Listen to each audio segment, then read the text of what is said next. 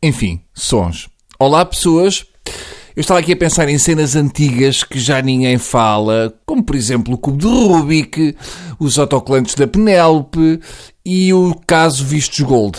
Pois, eu hoje estou indeciso uh, se faço de eu que falar ou não, mas para começar, vai uma das notícias da semana. Manuela Moraguedes foi mordida por um cão em Cascais. Os cães de Cascais são diferentes dos outros porque dizem, ah, ouça, sei lá, no meio do ladrar. O cão que mordeu Moraguedes já se defendeu dizendo, calma, aquilo já estava assim, não fui eu. Eu percebo, porque o meu cachorro também adora carne picada, portanto é normal que... Entretanto, o Facebook do cão que mordeu a Moura Guedes está cheio de mensagens de felicitações e incentivos à coragem. Portanto, as melhoras para os dois. A outra notícia da semana tinha que meter Sócrates. Este caso do Sócrates está a ficar muito popularucho. O primeiro-ministro defendeu em entrevista à RTP que pretende insistir na criminalização do enriquecimento ilícito. Agora! Aí agora passa é tão sôfrego que veio falar no enriquecimento ilícito nesta altura. É daqueles que não resiste a mostrar que gamou a revista ainda dentro da loja.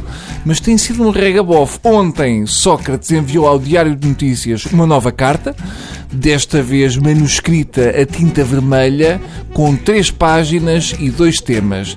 Já dizem por aí que a carta foi escrita com o sangue de Carlos Santos Silva. Foi um instante em que Sócrates passou de terrível bandido a mártir.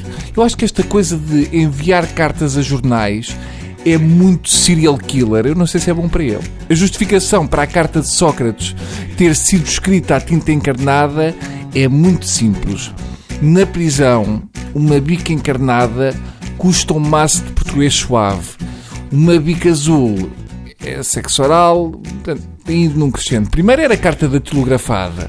Depois escrita à mão numa folha manhosa. Na segunda-feira vai aparecer mais uma carta de Sócrates no público, desta vez escrita num lençol com urina. Bem sem pontinhos no i, porque é tramado acertar. Mas o homem não para de escrevinhar.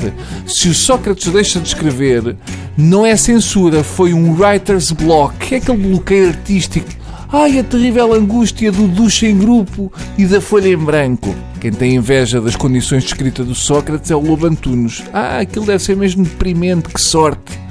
E o engenheiro continua numa de rapper. A última carta é um mimo. Vamos rapar. Estão preparados? Porque isto é Socas in the house. Yeah, yeah, hum, é mesmo tipo puto. Yeah, fucking ainda dá. Prende-se para humilhar, tipo, prende-se para vergar, prende-se para extorquir, tipo, prende-se para calar. Yo, chupa, Sam da Kid. Hã? Não consegues. Quando Sócrates sair da prisão, vai grafitar a fachada do prédio do Marquês. Não tarda está aí o vídeo musical de Sócrates e Caneco. Entretanto, também foi notícia o chumbo do habeas corpus. O juiz disse para Sócrates carpe diem.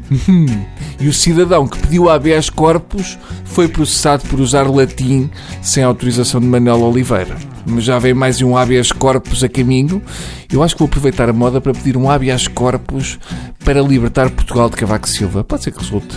Vou agora que está pouco trânsito, está bem? Pá, adeus, até para a semana.